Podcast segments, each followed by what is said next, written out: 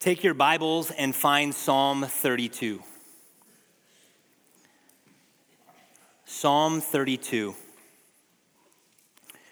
This morning's songs, the lyrics in particular, have been such a, a wonderful introduction to the theme, to the subject of Psalm 32. And I hope that as we look at another song in Psalm 32 and lyrics here, that we will find more sweet lyrics of forgiveness. Psalm 32 is a sweet song of forgiveness, but it's not simply sweet because it's not challenging or convicting. But it is sweet ultimately because there is a God who stands behind the truth in this psalm that is ever ready to forgive. According to the superscription, Psalm 32 is a psalm written by David, and it is a maskil. Uh, the meaning of this term is uncertain. Some suggest that it has musical emphasis, that it denotes a skillful psalm or a skillfully performed song. Other suggestions emphasize content, that a maskil is a song that imparts wisdom or a wisdom song performed to music. Ultimately, we don't know. There's certainly wisdom in this psalm. The superscription ascribes this to David, which it's interesting to note the Apostle Paul affirms in Romans chapter 4, verse 6. So we can be confident that this was penned by David. As for the historical context of Psalm 32, it is potentially related to a time of great sin in David's life. The time when he coveted and committed adultery with Bathsheba, the wife of Uriah, and then orchestrated the murder of Uriah in an effort to cover up his sin. And you can read of that in 2 Samuel chapters 11 and 12. And if this is so, then this psalm would take place after Nathan the prophet confronts David, and thereby after the confession that we have recorded in Psalm 51. So, if this terrible period of sin in David's life is the occasion for his writing Psalm 32, then historically, biographically, Psalm 32 actually takes place after Psalm 51. Another item of note is the term Selah. It occurs three times in our psalm, and again, like Maskil, it has an uncertain meaning. It could be a notion for a musical interlude. Commonly, it's seen as a call to pause and consider. Selah. Think about it. And the idea there fits if this was a musical interlude that was to provide opportunity for reflection. Why start with those comments? Because Psalms are unique.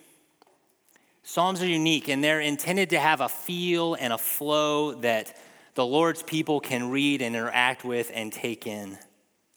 And some of these notes help us as we read and process the psalm because so much of the value of the psalms is in their reading and is in our hearing them. So as I read, pay attention to the flow of this psalm.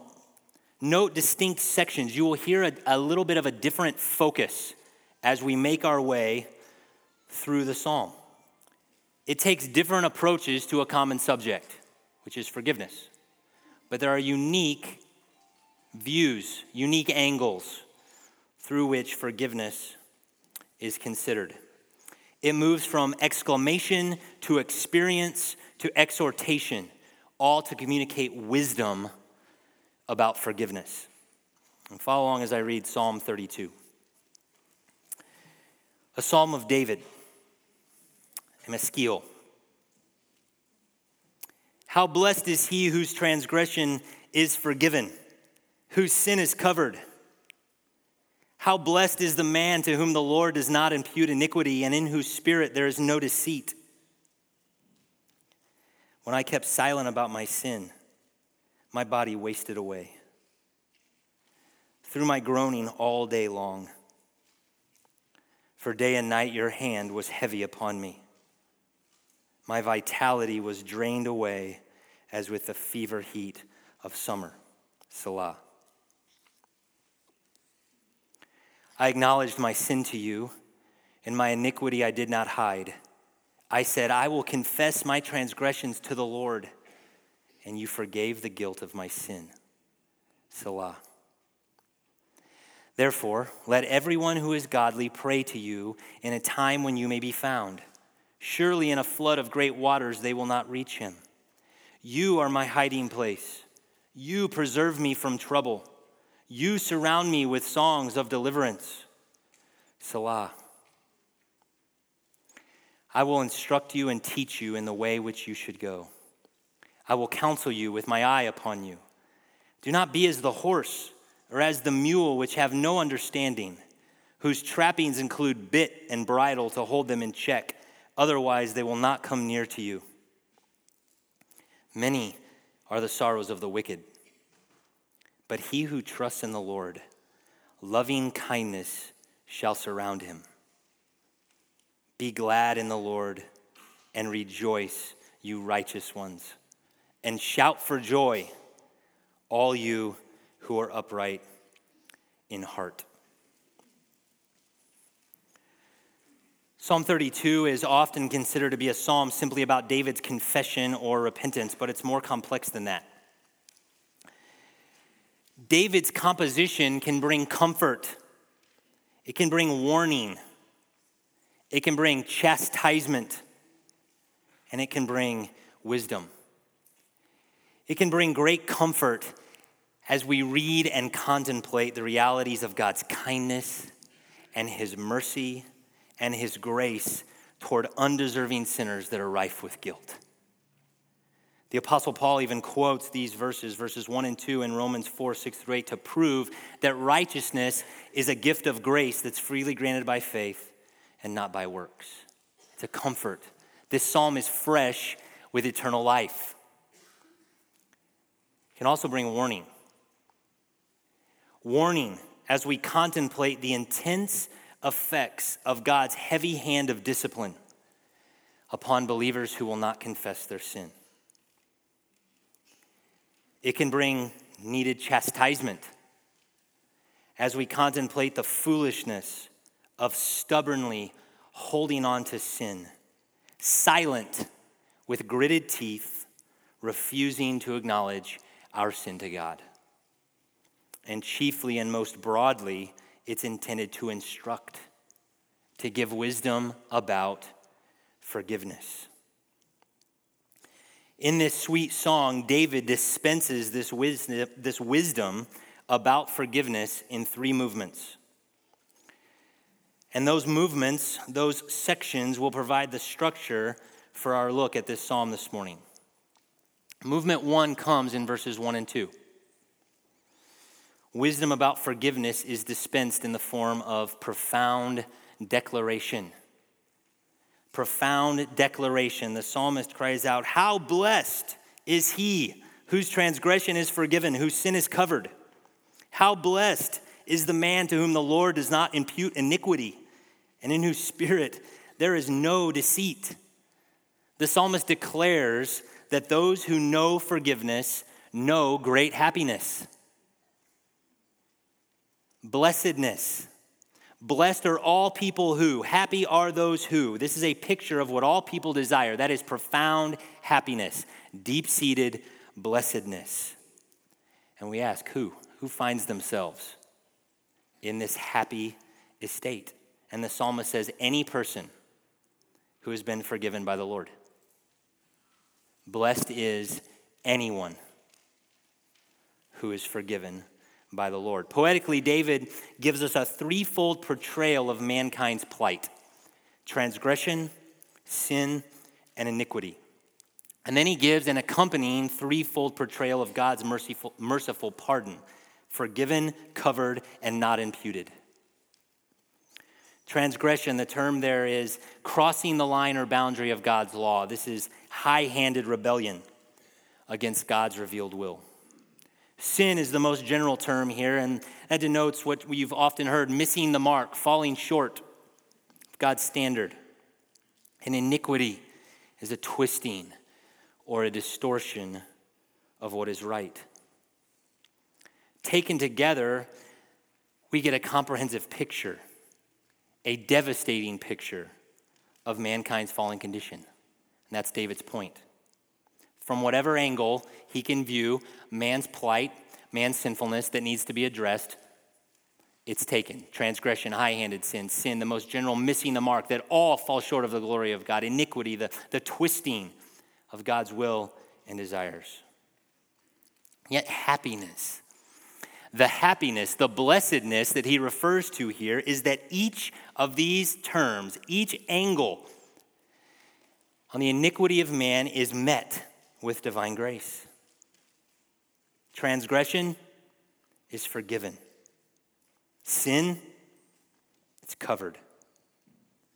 Iniquity, it's not imputed, it's not counted. Forgiven denotes a, a lifting away, a burden removed. The burden of guilt has been taken away. Covered, that is concealed, out of sight. Sin has been put away imputed, it is not counted in the ledger of your life.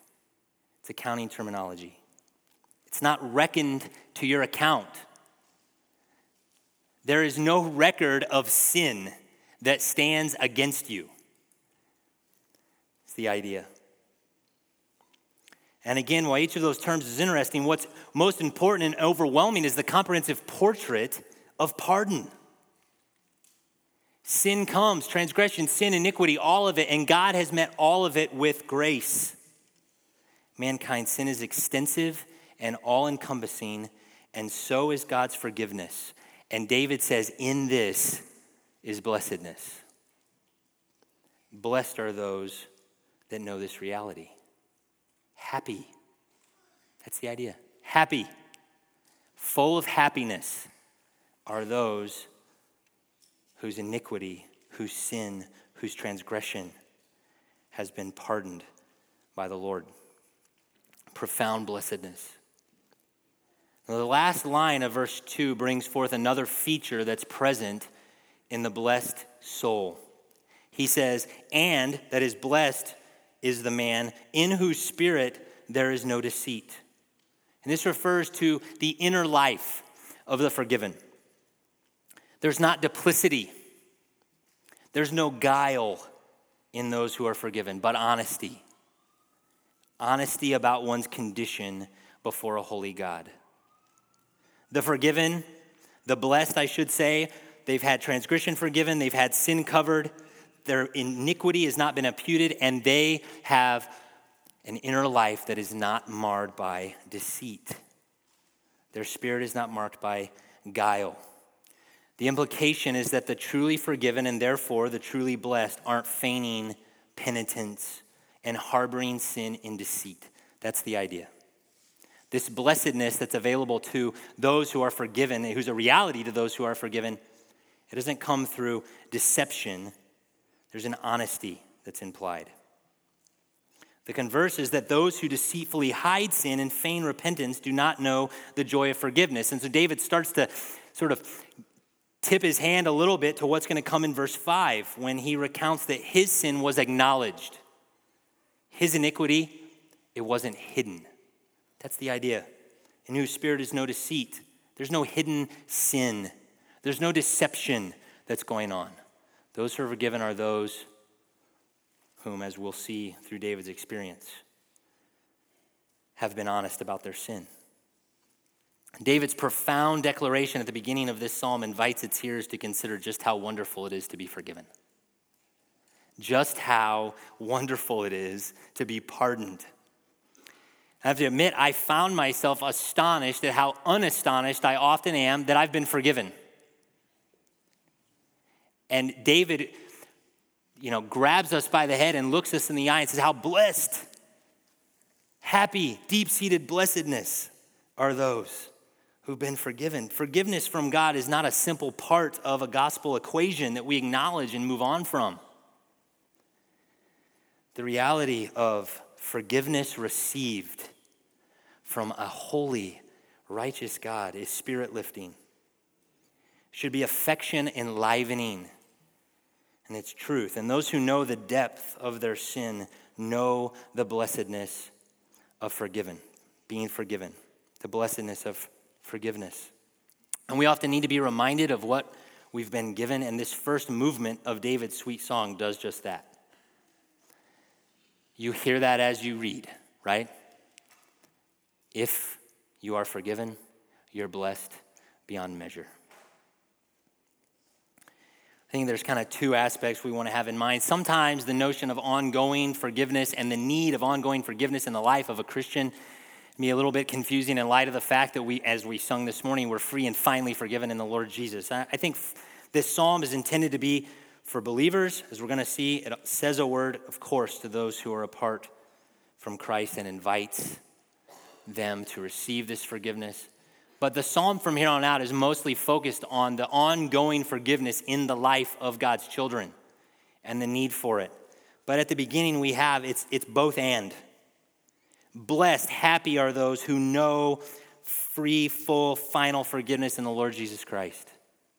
But also, as one of Christ's people, when you confess sin and you receive fresh pardon every time you're at the throne of grace, these verses apply to that as well blessedness. Happiness is knowing that your sin has been forgiven. Now, understanding this blessed estate of the forgiven was not only David's by inspiration, he knew this by experience. He knew forgiveness and he knew the depth of guilt and shame that had riddled his soul, and he recounts his experience in verses 3 through 5. And verse 3 begins the second movement of David's song. In movement two, what we see is wisdom about forgiveness is dispensed in the form of personal testimony. The psalm shifts from this profound declaration to personal testimony. Verse 3 When I kept silent about my sin, my body wasted away. Through my groaning all day long. For day and night your hand was heavy upon me. My vitality was drained away as with the fever heat of summer. Selah. I acknowledged my sin to you. My iniquity I did not hide. I said, I will confess my transgressions to the Lord, and you forgave the guilt of my sin. Selah. In stark contrast to the blessedness declared in verses 1 and 2, David has experienced the agony of unconfessed sin. Verses 3 and 4 detail his misery, and then verse 5 reveal the relief. Note that the misery is occasioned by silence. David's misery is occasioned by silence about his sin. That is the converse of acknowledging and exposing personal sin. He wouldn't admit it. The imagery used here is graphic. His body wasting away, groaning all day. God's heavy hand pressing down on him, his vitality, his life drained away, sapped by the fever heat of summer. And though it's poetry, I want to say we shouldn't be quick to dismiss this as figurative. Who here hasn't expected to experience the physical effects of nerves? Doubt, anxiety, disappointment, sadness, a pit in your stomach, butterflies, the effects of heartache. We're complex people. Right? That's how God made us. And there's connection between our immaterial and material. And we shouldn't discount that silence about sin can result in such effects as David describes. Furthermore, other occasions in God's word seem to describe physical effects as a result of sin. For example, Paul notes that some who were ill in Corinth were ill for their abuses at the Lord's table. And you can see that in 1 Corinthians 11:30. There's real agony. And apparently it involved physical writhing. And while this was occasioned by David's silence about his sin, by his refusal to acknowledge his guilt before God, his agony and suffering are ultimately attributed to the Lord's chastening hand in verse 4. Day and night, the Lord's heavy hand was upon David. David's silence brought about discipline. And the Lord's discipline brought about grief, guilt, and agony. David could not escape from the firm grip of his God. And as the Lord pressed on his soul, David's misery increased so long as he was silent. He says, I was groaning all day long, literally roaring with agony. And the picture is that his strength was gone. He had no go, he had no up and at him, he had no, no will, no motivation. He was like an animal that's parched, emaciated, feebly wandering the desert while the sun bakes them to death. That's the imagery. His vitality was gone, he had nothing. He recounts this agony, this experience occasioned by silence and brought about by God's heavy hand, and he says, Selah. Consider it. And while on one hand we want to be warned and think, I don't want that to happen to me. That sounds bad. That sounds rough. There is grace here. And we don't want to miss that. David doesn't say, When I was silent about my sin, my body wasted away through my groaning all day long, my vitality was drained away as with the fever heat of summer. The first line of verse 4 is critical. It was the Lord's hand on his servant's heart. And that's grace, that's kindness. God would not allow his servant to harbor sin and deceit in the recesses of his heart with no effect. It is grace that the Lord pressed in and brought forth the misery of guilt that would ultimately move David, as we'll see, toward confession. The Lord will not allow his children to perpetually conceal their sin.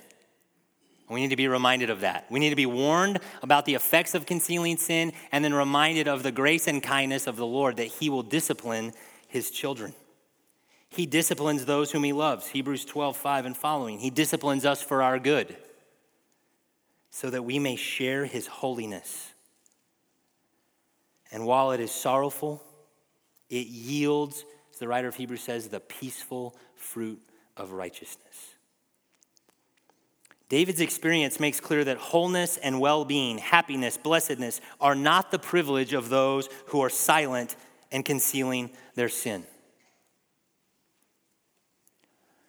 So his declaration starts out and extols the joy, the happiness, the blessedness of being forgiven, and yet he recounts his experience, his testimony, where he knew a period where that was not his biography. And it wasn't his biography because of his silence because the Lord would not allow him to remain that way and pressed in and brought about the agony of guilt. And as we see moving on in verse 5, the Lord's heavy hand brought David around. So, what could bring an end to the misery that's described graphically in verses 3 and 4? And the answer is so simple simple confession. Simple confession. Verse 5 I acknowledged my sin to you. My iniquity I did not hide. I said, I will confess my transgressions to the Lord. And you forgave the guilt of my sin. After the detail of his misery, the simplicity here is stunning. He was honest. He stopped his silence. There was no deceit. He acknowledged his sin to the Lord. He confessed. He was honest. And then five, six, seven steps later, no, very simple. You forgave me. The moment that David's silence stopped, the moment that the guile in his heart that would result in silence and deceit The moment that that stopped, forgiveness granted. He confessed, forgiveness granted. It's as simple as saying, I came clean and the Lord forgave me immediately, right then, right there. David, in his song, in his poem, again uses the comprehensive terms to describe his sin. Sins acknowledged, iniquities unhidden, transgressions are confessed, and forgiveness is granted. And then he again invites us to consider Selah. Think about that. Think about the awful effects of hiding sin. The graciousness of the Lord not allowing his children to harbor sin unchecked and undisciplined. And yet the relief, the relief that came, the forgiveness, the pardon, the burden lifting and removal of that guilt, all from simple confession. The accuser and enemy of our soul whispers, That can't be true. That's too easy. And you're far too guilty. Our pride says, There must be more. It can't be that easy.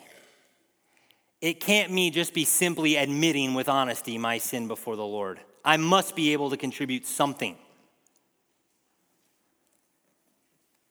Yet the only something that could be done was accomplished nearly 2,000 years ago on a Roman cross outside of Jerusalem, where God the Son incarnate suffered and died as a substitutionary sacrifice for all those who had placed their faith in him.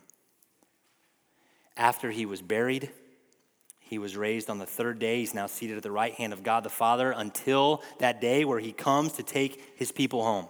And there on that cross, God canceled out the certificate of debt that stood against believers, making all who trust him alive together with him, having forgiven all their transgressions. Colossians 2. That is good news.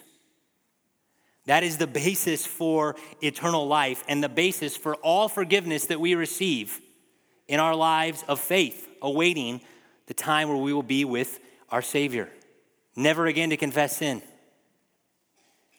But it is that simple because of what Christ did. We bring honest confession,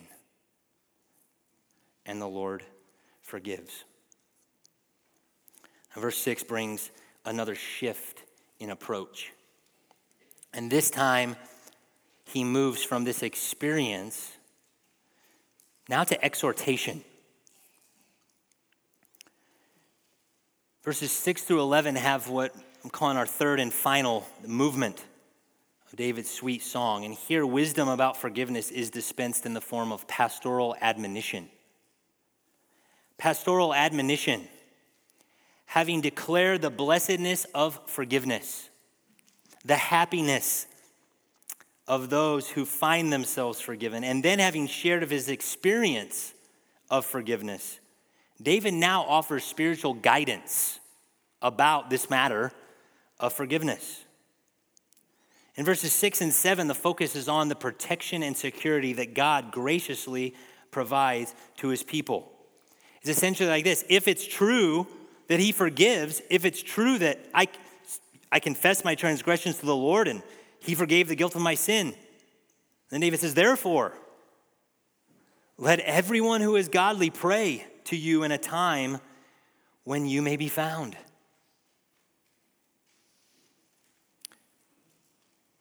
David urges the Lord's people, the godly, that is, those who know and love the Lord. This is not some statement about stirring up your holiness and your affections and doing some good works over here so that you can call yourself godly and then get to the point of confession and prayer. That's not what's going on. David's referring to godly ones as those who are the Lord's, believers. It's like when in the New Testament, we're called saints.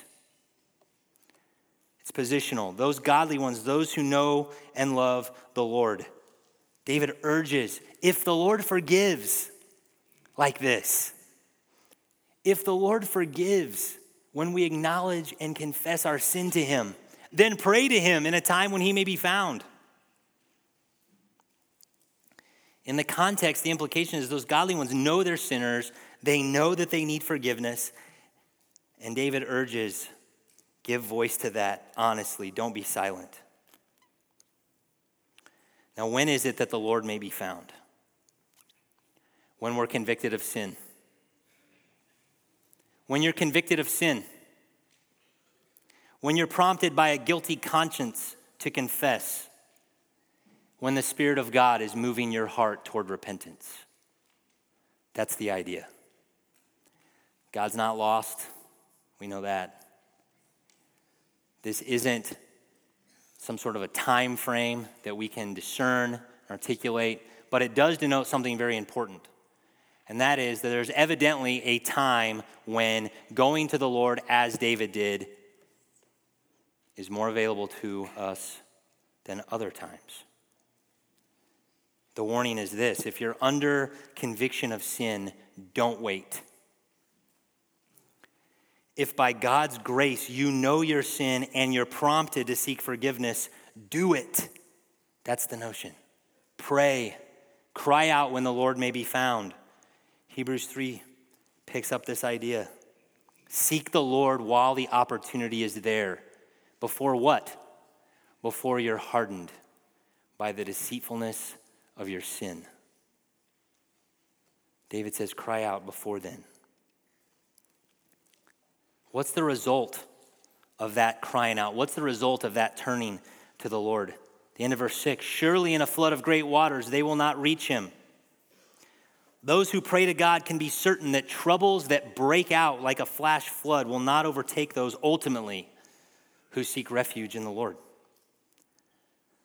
The Lord's forgiveness is a refuge, it is a shelter for his people and it is there for those who seek him. He preserves his people when the troubles of life are upon them. That's the idea.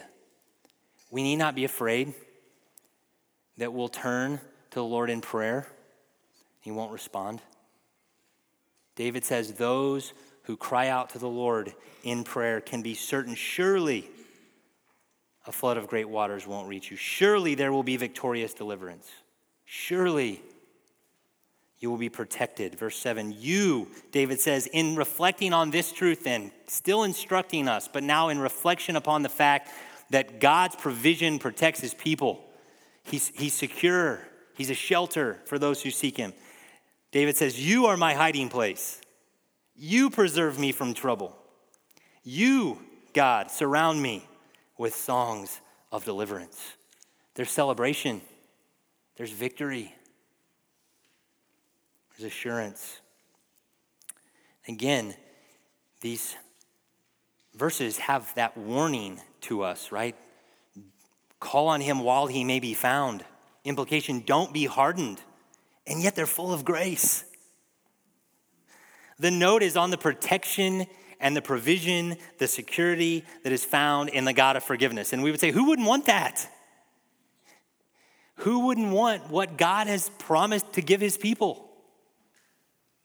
And yet, at times, we are stubborn, stubborn sinners who act more like unruly horses or mules than we do devoted servants of the Lord. And that's where David turns his attention next, continuing this instruction. Verse 8 continues his pastoral admonition, his pastoral guidance in seeking forgiveness with a surprising address.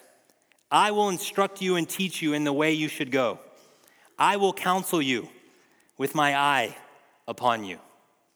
Now, there's debate here. Commentators differ on whether David is speaking or whether God himself is the instructor. Either view is possible, and in a sense, as this is inspired scripture, it's both.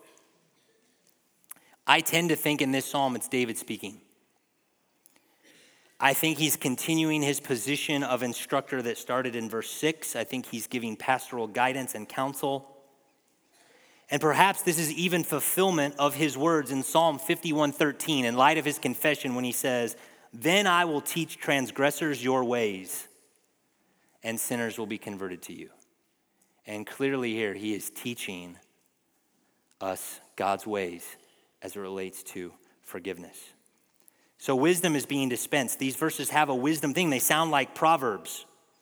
it's instruction, it's teaching, it's counsel. He's intended to guide us on the right path. I'm going to teach you in the way you should go, the way you should live, the way you should walk. And in this sweet song, this concerns how we approach forgiveness. This is the path of confessing and the path of receiving forgiveness. Being forgiven is true blessedness. He's made that clear. It's offered freely, it's offered immediately to those who confess their sins. And those who cry out will find protection in the Lord. Yet, yet, we can be a prideful people. God's people can be stubborn and prideful in their sin. And David says, when that's the case, that we resemble foolish and stubborn beasts. Verse 9 Do not be as the horse or as the mule, which have no understanding, whose trappings include bit and bridle to hold them in check. Otherwise, they will not come near to you. The illustration is clear, right? It's plain. Stubborn horses and mules must be brought under control by the use of a bridle a firm grip on the reins, metal in their mouth, steering an animal that left to itself would go its own way. There's a contrast here between those who rightly see the Lord as a hiding place where refuge and victorious deliverance are found, and prideful, stubborn individuals that will not come near the Lord without force. And in the testimony that David gave earlier, he knew the bridling of the Lord. God had used external force to bring him near when he was acting like a stubborn mule. But the better way, he says, the better path, the path in which you should go is to seek the Lord willingly.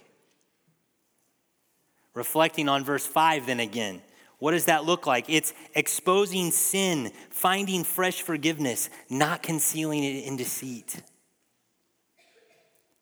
not demonstrating your heart condition and acting like a stubborn beast that the Lord has to bring under control. Proverbs 28 13 through 14 says this He who conceals his transgressions will not prosper, but he who confesses and forsakes them will find compassion. How blessed is the man who fears always, but he who hardens his heart will fall into calamity pastoral guidance from David don't be a stubborn mule. That's what he says. Acknowledge your sin. Draw near to the Lord without bridle in your mouth. Come as you're supposed to, as you've been trained to, as you've experienced and known the Lord's faithfulness and tenderness and readiness to forgive. Back in Psalm 32, verse 10. Many are the sorrows of the wicked, but he who trusts in the Lord, loving kindness shall surround him. The idea here is that this axiom, this truism, should move God's people toward confession. The wicked here are those who do not know God. They don't know blessedness. They only know sorrow. They don't know what it is to be forgiven. But another reminder, another gracious reminder that those who are dependent on the Lord can be certain of his love and care. And this seems to be the final admonition from David toward seeking forgiveness. When a believer conceals sin, we're like a mule. We live as, as the wicked, as those who don't know the Lord, and that can only lead to sorrow. That's what this says. But there's loving kindness for those who trust the Lord the, the, the, contrast between how bad it is to hide sin and how free and good it is to seek the Lord in this, in this psalm is amazing. Who wouldn't choose? In the Lord, there's loving kindness, dependence. I don't even bring anything except open mouth and honesty. The picture of God that unfolds in this song is intended to be welcoming. There's that challenge that's happening, that chastisement for if we were to go to stray but it's welcoming. God is for his people. So we just take away God is for you. He provides forgiveness. He's quick to forgive the repentant, and he is willing to bring discipline if necessary to draw his children near.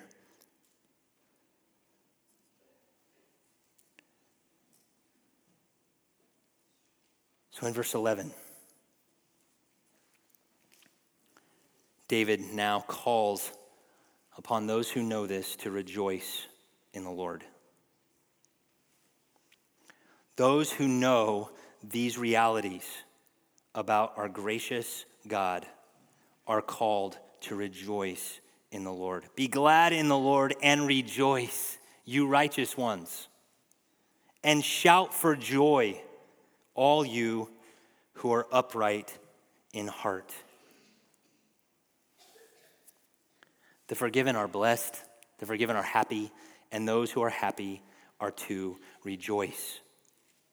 Here it's the upright in heart, similar to earlier, not having deceit in your heart. It is the upright in heart that know the joy of forgiveness, those who are believers. And it describes them here, this phrase in this context, as those who are marked by honest dealing with sin and dependence upon the Lord for forgiveness. And that's happiness. That's blessedness. I was sitting at McDonald's on Friday afternoon this week waiting to meet a friend, and in the background, a song was playing called Happy People. Here's a small sample of this secular psalm.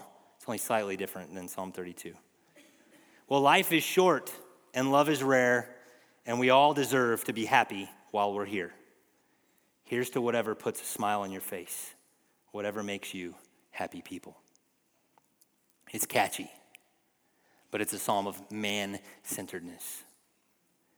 Sadly, many Christians think this way about their own blessedness. We think that way about happiness. Psalm 32 teaches us we're not to be happy because all of our fleshly desires are met, because we've, but because we've been granted divine favor and mercy. We're to be enthralled with God because of what we have not gotten that we deserve. That's happiness. That's blessedness, according to the psalmist. Christians should be happy people because forgiven people are blessed. And that's not phony. As we approach the Lord's table, this is not a call to put on a happy face. It's not skin deep. David does not sing here, he does not write here of skin deep happiness. The blessedness of forgiveness is real. And the question that we want to ask is how could we, who actually know by God's grace the depth of our sin and the price that was paid for forgiveness and the sweet relief that comes, how could we respond in any other way? It's joy. Be glad in the Lord. Rejoice if you've been forgiven. I don't know all the burdens of life that you carried into the room today. I know there are sorrows. I know there are hurts. I know there are concerns. I know there are things that make happiness and the notion of happiness seem for, far away, far off from us, from our experience. But on the authority of Psalm 32, I can say if you are forgiven, you are blessed, and you know blessedness. And I believe David invites us, he calls us to consider that, and then he commands us at the end to rejoice in that. It is an imperative. And it's a command to rejoice not in our circumstances, but in the Lord. The Lord Himself. Be glad in the Lord. Ultimately, forgiveness is so precious because it restores our relationship with God Himself. And we are to be glad in Him and rejoice.